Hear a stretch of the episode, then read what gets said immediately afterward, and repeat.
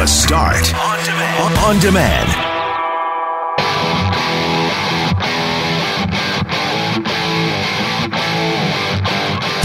Mayor Brian Bowman joined us today for our monthly visit to discuss crowded transit buses, whether or not a property tax hike is likely, and what's happening with outdoor rinks. A Manitoba Reeve is in hot water with his council after speaking at the anti mask rally in Steinbach last weekend.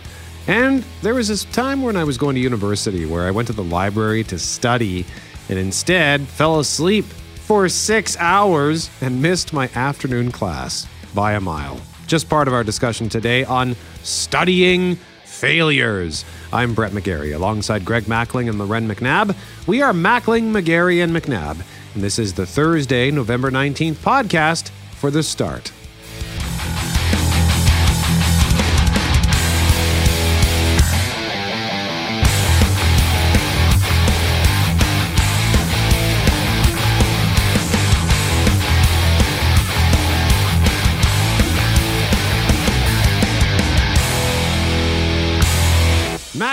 McGarry, and McNabb, thank you very much for joining us on the start. And when it comes to Twitter, you can make sure to follow at GMACWPG, at McNabb on Global, or at Brett McGarry. And Greg, one of your favorite follows on Twitter, I think it's safe to say, is at Rex Chapman. Yes, the former University of Kentucky star shooting guard uh, battled uh, opioid addiction, and he's dedicated his life now to his Twitter account.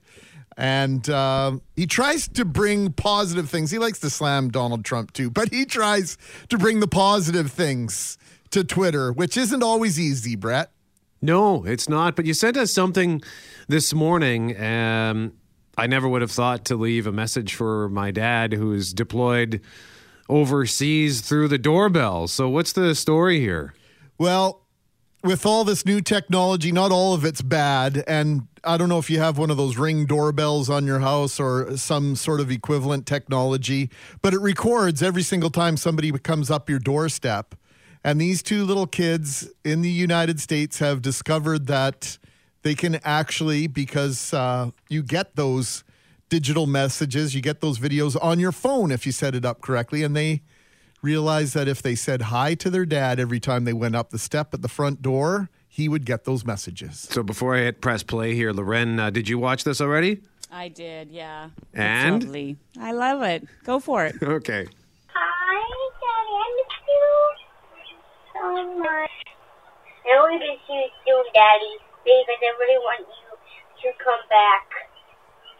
Bye, Daddy. I'm going to go to school to learn a lot. Dada, I love you so much. Come on soon. I love you. Hi, Dad. I got a new haircut. Oh, so, I love you so much. So, so much. Hi, Dad. I miss you a lot. We're going to see you soon. It's your birthday today. I love you so much. Dad, I graduated from riding my bike now. Now all I need for help to push, then I'm all going by myself. There's no training wheels, Dad. How cool is that? I hope you come back for one. Bye, Dad. I love the contrast. The little girl is just always, I love you, Daddy. I miss you so much. And then the I'm boy's going like, to How school cool a is this, Dad? Yeah. Oh, could you imagine uh, watching your kids grow up that way? But what an ingenious form of communication. And for all its pitfalls, all its perils, all the downside, uh, social media and technology, if you allow it, can brighten your day. It does not have to bring you down. I remember being in Afghanistan uh, there in 2006 and 2008, and that's back. You know, you'd have email, um, but that's really about it. There wasn't even. I don't even think they had video messages, and people would line up just for a chance to use the phone. Sure. Uh, in these, you know, uh, makeshift little storage units kind of things, and plywood all around you, and you'd hear moms and dads having these just beautiful, heartwarming conversations. And sad too, right? With their kids, because the moms or dads are trying to hold it together. Oh, that's great. Your exams are going well. Oh, you learned to ride a bike, you know, and then there'd be inevitably, you know, you'd see a few parents leave with tears in their eyes because they've missed out on something or they're super happy that they got to connect. And I think if that's just being, you know, 15, or so years ago, 12 to 15 years ago, and the evolution now that at least is allowing you to see people from a distance. So yes, we're going to harp a bit on social me- media or at least people's behavior on social media in the next segment, Greg. But for now, there's the positive side too, right? And that's just it. It's, it's beautiful. Yeah, it can really bring us together if we'll allow it. And somebody asked me, I was somebody eh, just down the hall at one of our FM stations asked me, how do you, how do you guys handle all the doom and gloom? I mean, we don't even read news, and and I can barely stand it these days. Uh, so I said, well, videos like this help, and I'm just going to play the audio. Uh, so this is a. It's just a dog in a giant tote that's been filled with water, and the dog is paddling, just sort of stationary. And uh, that's how I get through it. I, I go on social media and I try to find fun things like a dog taking a swim in a tote. Uh, because it immediately, immediately doesn't matter what mood you're in, this is the kind of thing that makes me smile and laugh, and then I'm better.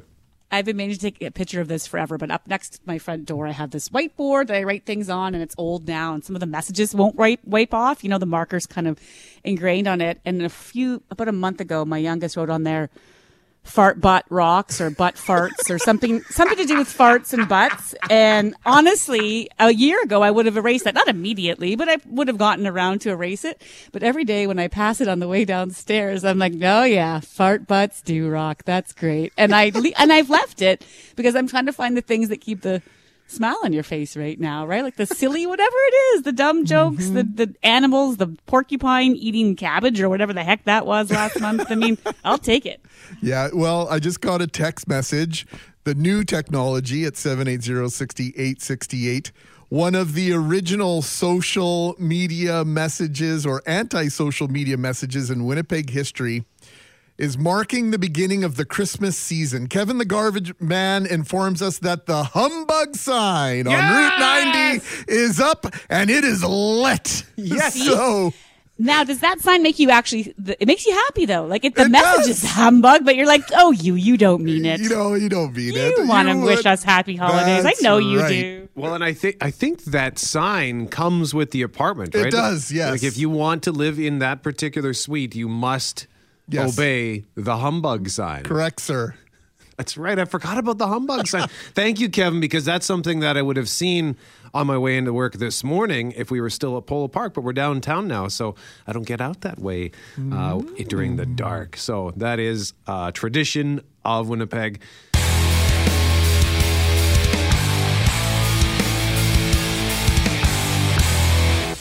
Mackling, McGarry, and McNabb, we complain about its effect on our psyche, the distraction it creates. Yet, uh, there we are. Here we are, spending our valuable time on social media.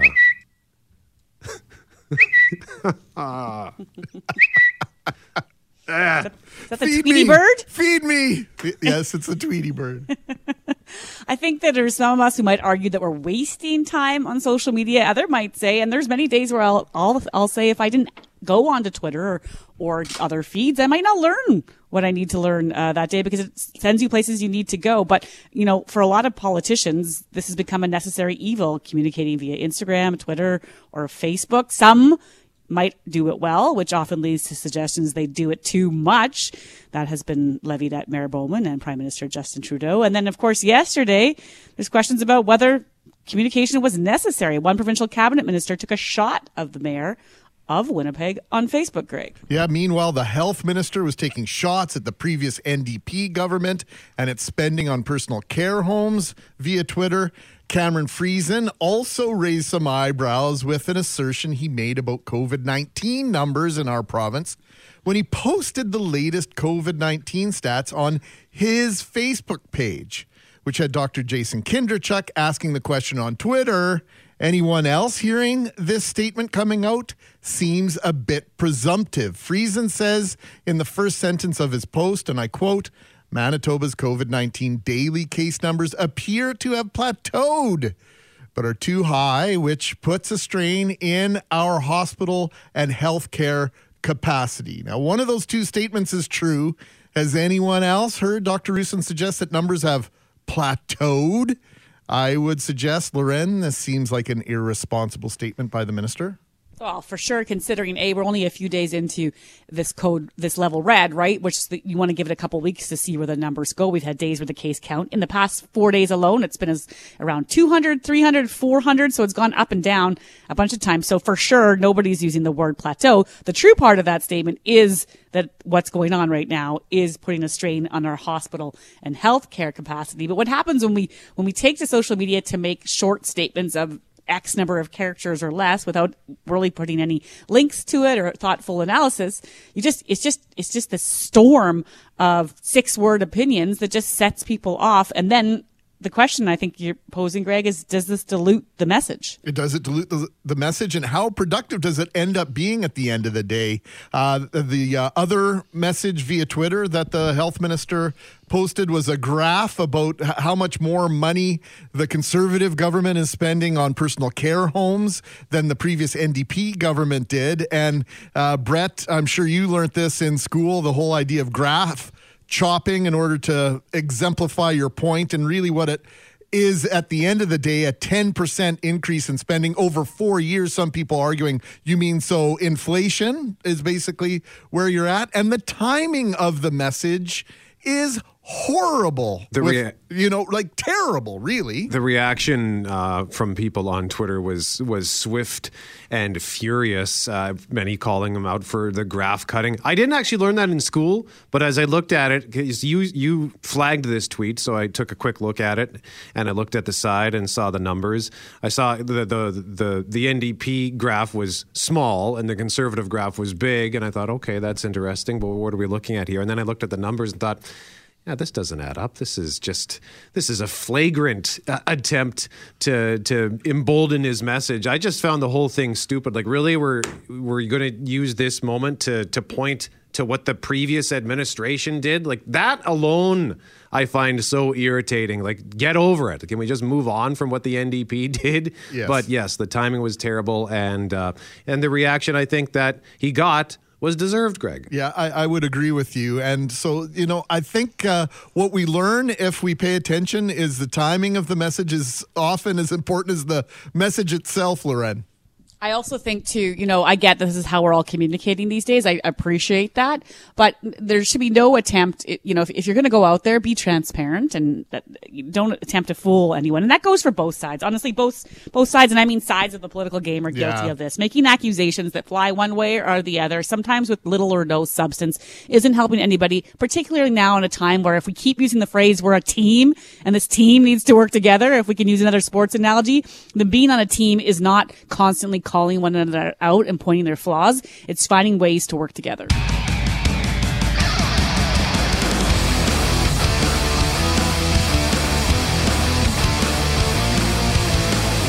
In the meantime, on the subject of studying, that got me thinking about how bad I was at studying, and, and specifically in university, uh, some sort of in high school, but definitely by the time I went to university. So we wanted to ask you at 204 780 6868 to share your studying failure stories. And I'll kick it off here. I remember, I think this would have been either December 1995 or January 1996. On Tuesdays and Thursdays, I had economics at 10 o'clock, and then I had psychology either at 2 o'clock or 2.30. The classes were 90 minutes each, so I had like this three-hour break in between. So I went to the library, the Elizabeth Dafoe Library, which was uh, for the Faculty of Arts. And on the third floor, they had this room with just these like cushions slash ottomans scattered about, and you could line them up in rows. And uh, a lot of people would go up there to take naps or to just lie down and sit against the wall while they studied. So I, I went up there with the intention of studying. I ended up falling asleep, but I didn't just take a nap. I woke up and it was dark outside. I woke up at six o'clock. You went for a sleep, man. That's not an app.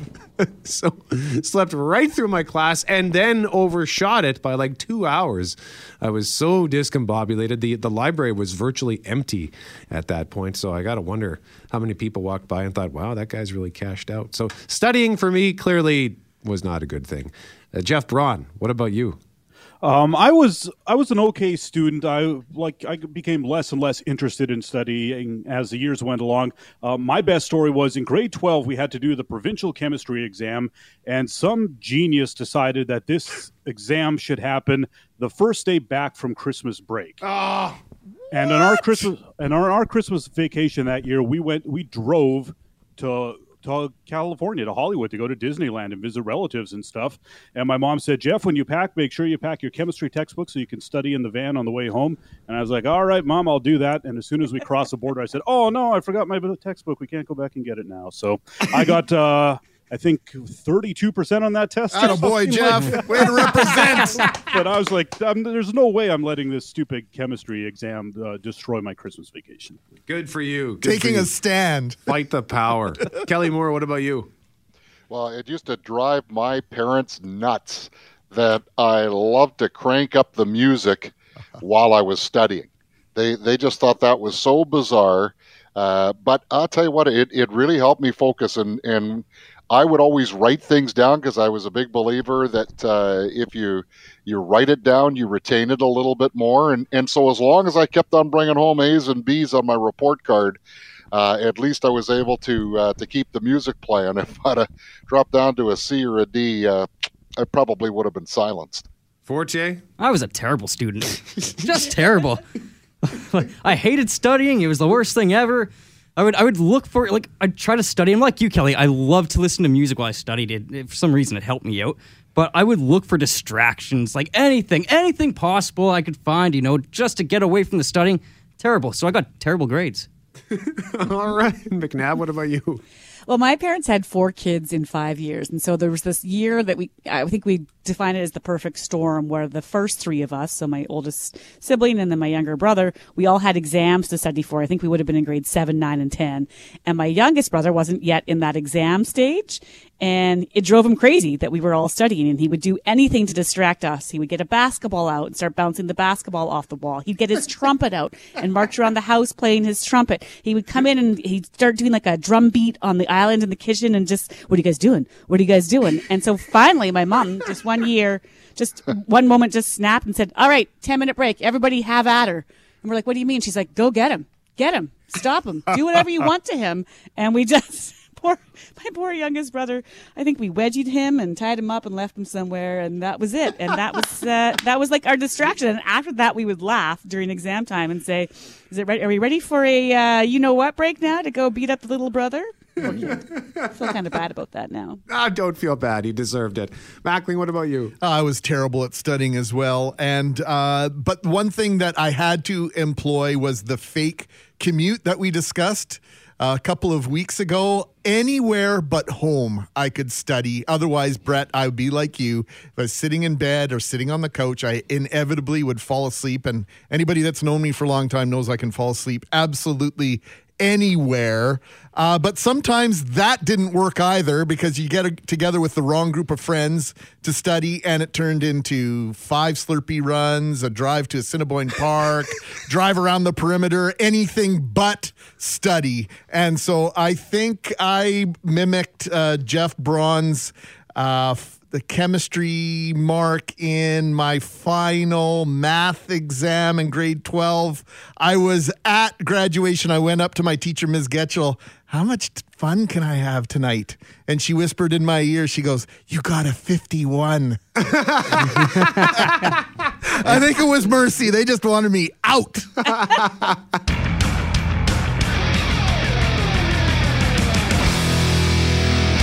Small Town Salute brought to you by South Beach Casino and Resort, just 30 minutes north on Highway 59. Visit southbeachcasino.ca for updates. Greg, what are we doing this week? Well, we thought it worked so well last week when we invited you to call in and tell us about the town that you grew up in, the place you like to visit, or the place that you just absolutely adore outside the Perimeter Highway in Manitoba. And so we threw open the phone lines and we got a bunch of phone calls. So we thought, hey, let's do it again. We'll give you a minute to uh, extol the virtues of your favorite place in Manitoba. So call us now at 204 780 6868. We want to hear from you. Tell us why your town is the best one. Maybe we can start a little war Well, let's not do that. But hey, rival, rivalries are fun. Rivalries are fun. That's okay. Like there's all sorts of reasons to have small town rivalries. Maybe it's just because the town up the road always wins the festival for best flowers. You know, just might be one example or something like that. Are you Oh. talking about lilies? I'm not by speaking about personal experience here, Greg. I'm just saying that Oh, in a sometimes Neepawa has won the Lily sense. Festival, and maybe maybe they should have gone into the valley, taken a look at Minnedosa. Cam joins us at 204 780 6868. Hello there, Cam. Which is your what is your town? Uh, it's a little town called Mather, Where's that? In between. I'll throw you one at you. In between Cartwright and Clearwater. And again, That and doesn't that's help next, a lot. And that's next to where? Sorry about this, Cam. It's it's in between Cartwright and Clearwater. Okay, I'm just looking this up. Ver- on, uh, the- Southwest Manitoba near Killarney would be the biggest. There yeah. you go. There we go. Okay. Come twenty, come twenty miles uh, east, and you'll right in, come into Mather. So, what do you like about Mather? I grew up there. Yeah, I see something called the Craft Ranch uh, on the Google Yep. map. What's that? Uh, that's before. That's after my time. They got a little. Uh, what do you call it? Uh, they bought the church, and they. I, I believe they bought the church. I think, and they turned into like a craft area That's for good. people in the town. Okay. It, it's a real small, diminishing town. The big, the biggest thing they had going when I was there, they, they used to have a mixed bonspiel, and in the first week of March, it was the biggest mo- bonspiel in Manitoba. They had 64 rinks. They turned the, uh, the skating rink into four sheets of ice, and they had a two two sheet ice uh, arena attached to it, and it would go for six days, Wow. five five events, supper and dinner, and it was like you closed the school down, you walked down there and had you know your lunch, and then at nighttime the parents were something to do because we were farmers. We'd go there and have supper, and and mom and dad would be curling, and in the later days I'd be curling. Well, Cam, listen, Mather, it sounds like a nice spot. Thanks for the uh, introduction. Yeah, and uh, actually, my mother was a postmistress there for uh, 15 years, and the actual post office is on display in a muse- in an area museum in uh, Cartwright, Manitoba, seven miles down the road. Right on, Cam. Thank you for sharing that. And thanks for joining us this morning on the start and on the small town salute. Brenda, where are we going for you? You got 60 seconds. I'm going to Souris, Manitoba. My son and daughter-in-law bought a home there, and it's people are so friendly. The streets are clean. They have a wonderful bakery, and the peacocks that walk around there. It's amazing. I wanted. To, I'm glad you mentioned that. The peacocks are everywhere there. Yeah, they are, and um, it's quite. It was quite a tourist attraction.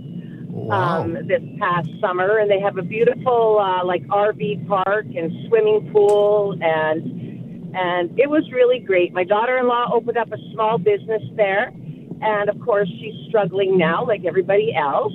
But um, yeah, I think it's a great place to go and camp, and the people are extraordinary. Say hi to you whether they knew me or not. Wow, that's incredible. Uh, an endorsement of is. Souris without mentioning the swinging bridge. I'm very, very impressed. Oh, you know why? Because I still haven't got to it. Well, you better get on that. Well, I know I Literally. was there all summer, and I always had the kids in the wagon. It was like, oh God, I don't can't walk that more farther. Brenda, thank you very much for joining us this morning. Some people are afraid of peacocks, you know, Greg. Uh, uh, I'm aware. Common friend. Corrine, where are we going for you? We are going to Clearwater, Manitoba. What do you like about Clearwater? What do I like about it? Well, in the 90s, I had the pleasure of being able to live there. Um, I have not recently, just due to employment.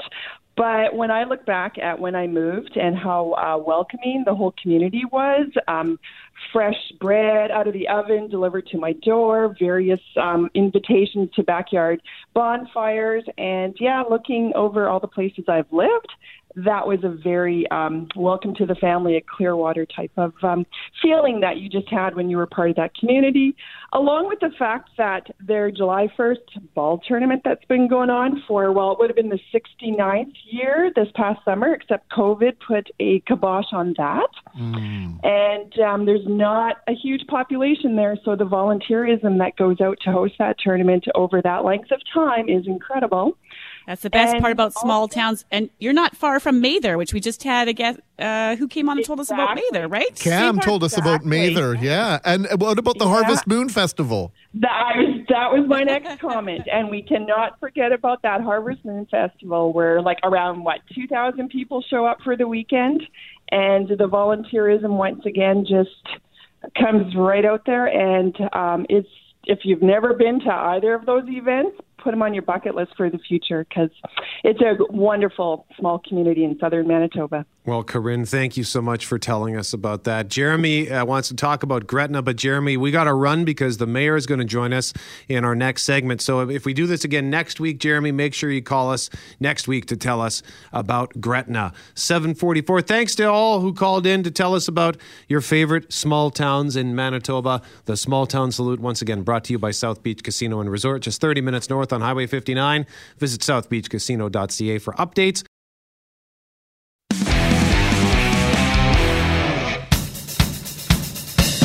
Mackling, McGarry, McNabb, Maiden, which means the mayor, Brian Bowman, joining us live for our monthly visit on the start. Mr. Mayor, good morning to you, sir.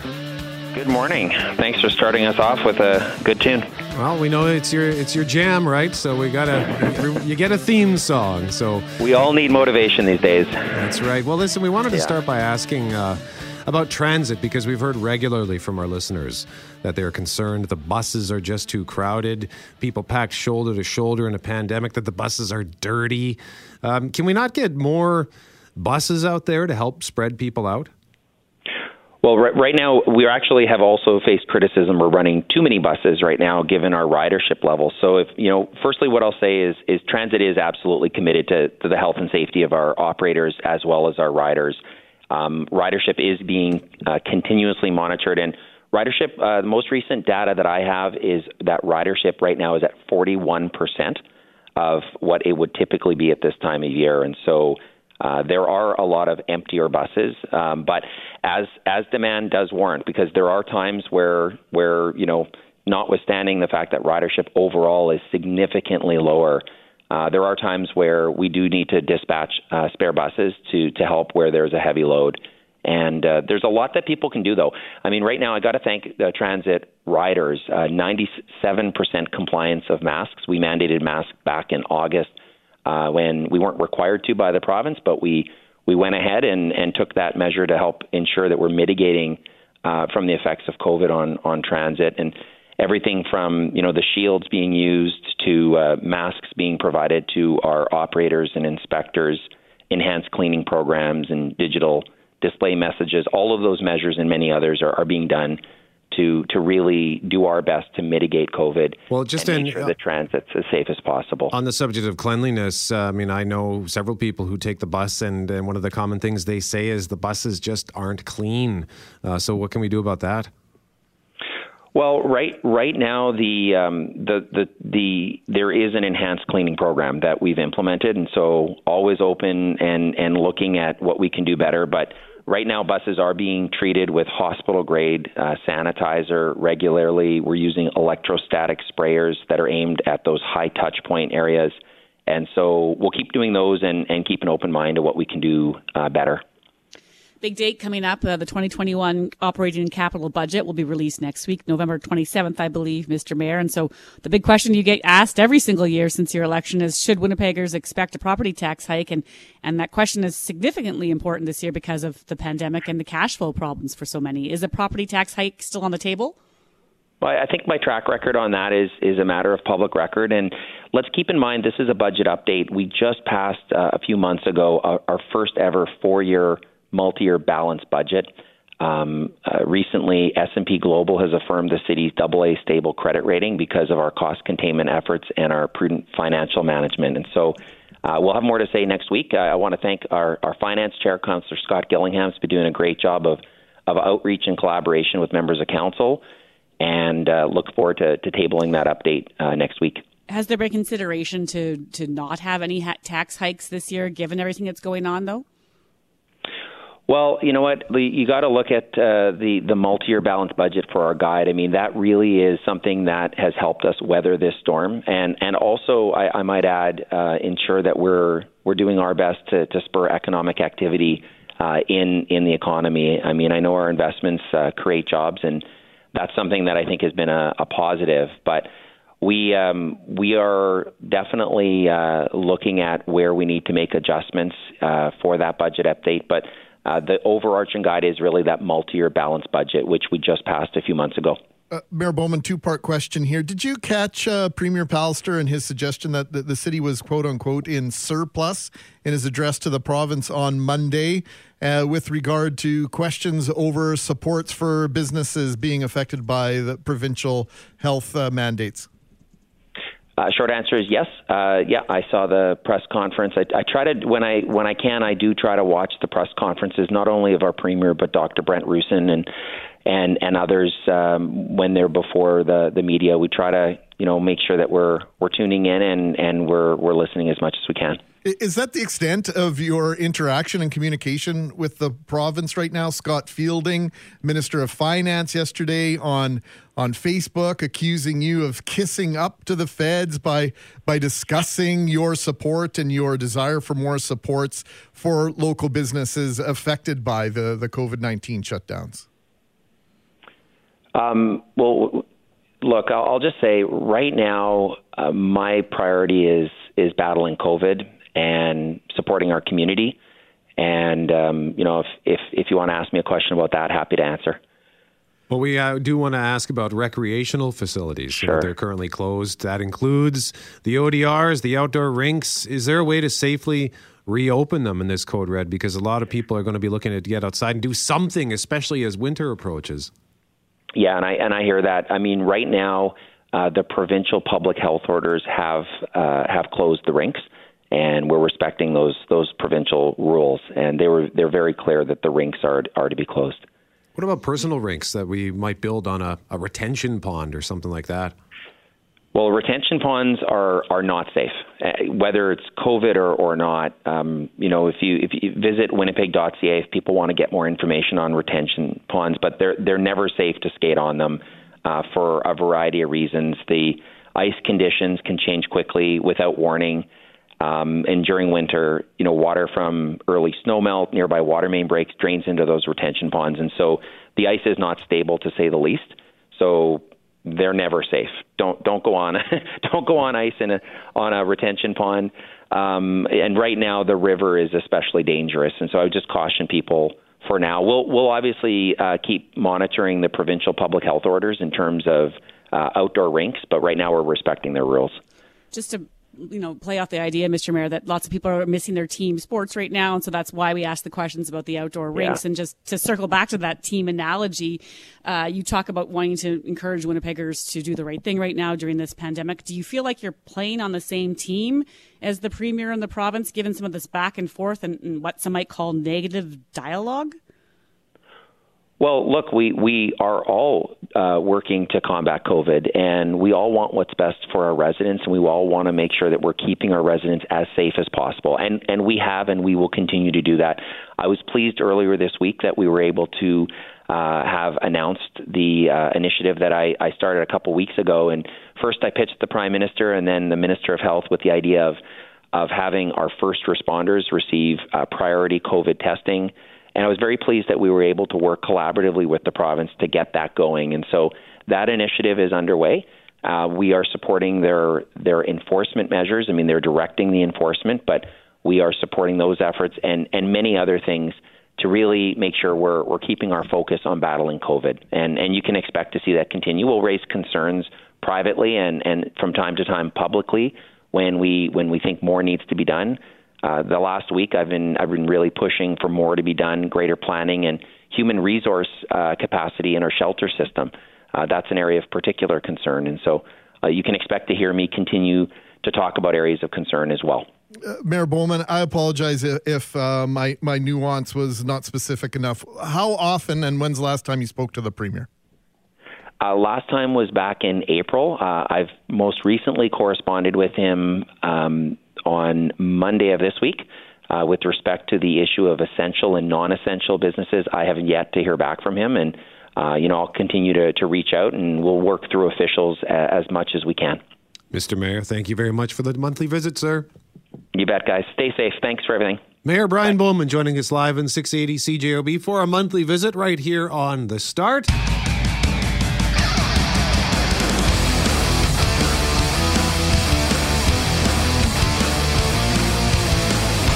Mackling, McGarry, and McNabb, a small Manitoba community, is calling into question the actions of its Reeve.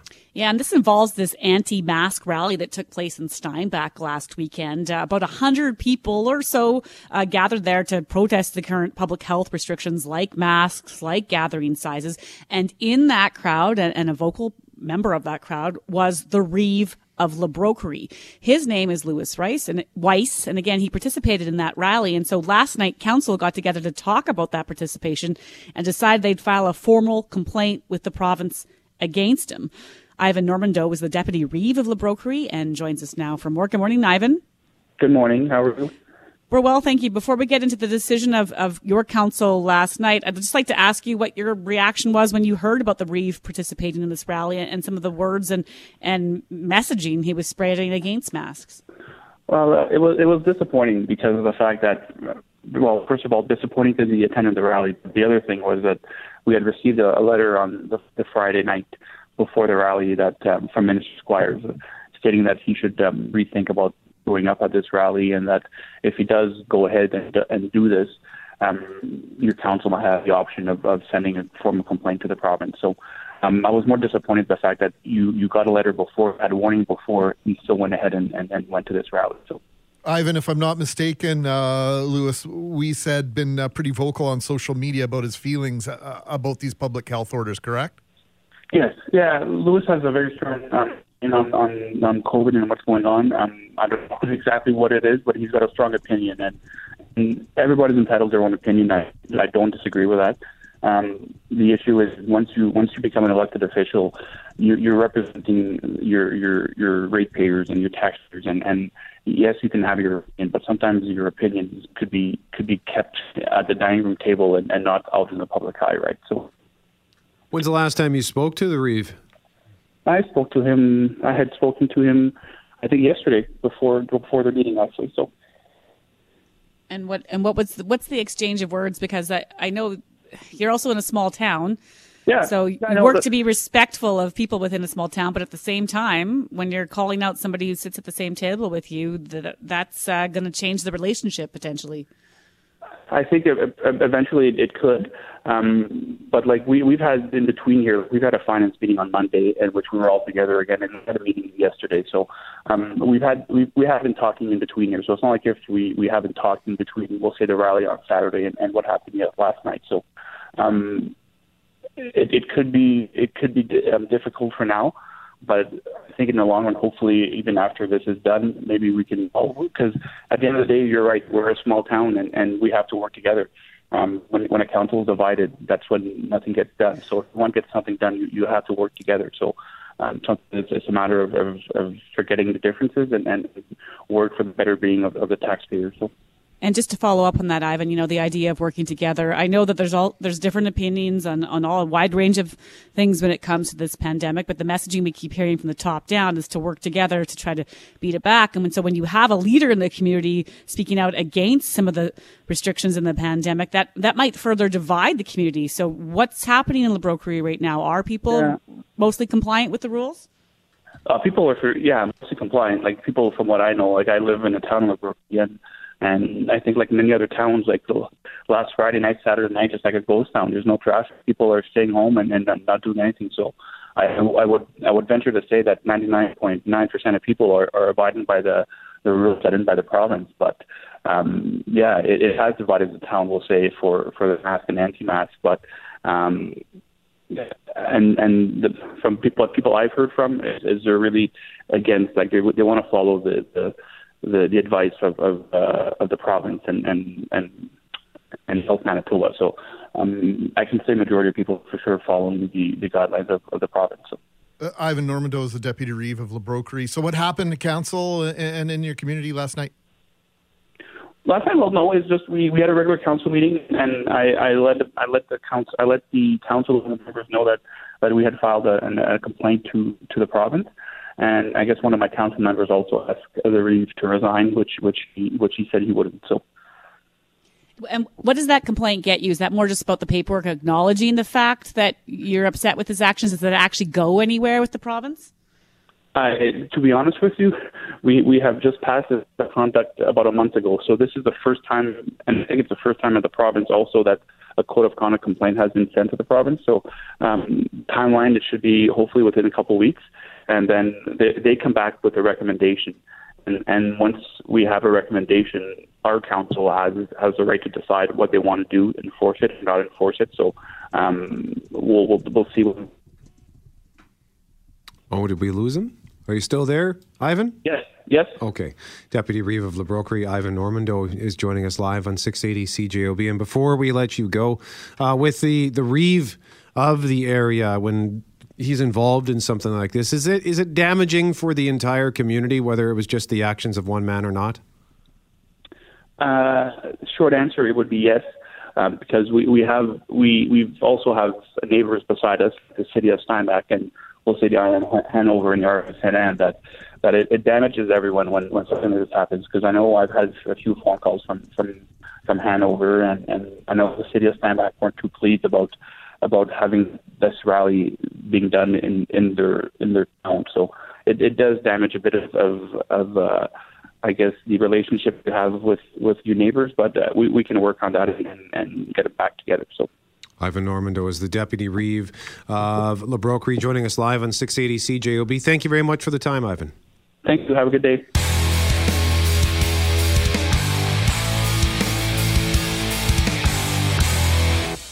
Mackling, McGarry, and McNabb, thank you so much for joining us this morning on The Start. We have a Santa Lucia Pizza $20 gift card to give away. We've been asking you at 204 780 6868 to tell us about your studying failures. And I like this one from Rick. The last test I studied for was a grade 8 French test. I studied hard, but I still failed. I figured I could have failed just as miserably without studying. Thus, I never studied for a test or exam again. That's not our winner, but that's a great runner up. Thank you for that, Rick. that fills in with your uh, inspirational signs that you're going to make, right? That's just, right. just give up, or what? What? What, what, what saying What's have we decided? point? Yeah, I don't, I don't, even, I don't even want to dream anymore. oh, that was me. I think that said that. That was a sad day I was having. Yeah, Yeah, yeah, but then, yeah. but then I said I had that on my wall. So well, don't, don't even bother dreaming. So, Uninspirational quotes from Brett McGarry.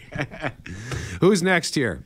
I I got one I'm going to read from John where he talks about he was in culinary scar- arts school, had to do a project for class, making a sculpture, but it was so hot in the kitchen he decided to do the work in the freezer. Got so tired he actually fell asleep sitting in the freezer with my fat sculpture half done. John says. That's like every restaurant worker's biggest fear is getting locked in the freezer.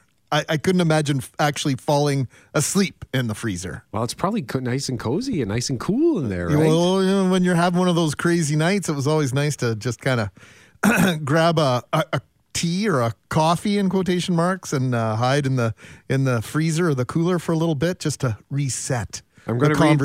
I'm going to read Tara's text, and Greg, you're going to read the winner. Tara says, in grade 12, I showed up for my biology exam early, so I went to the library to cram in more studying.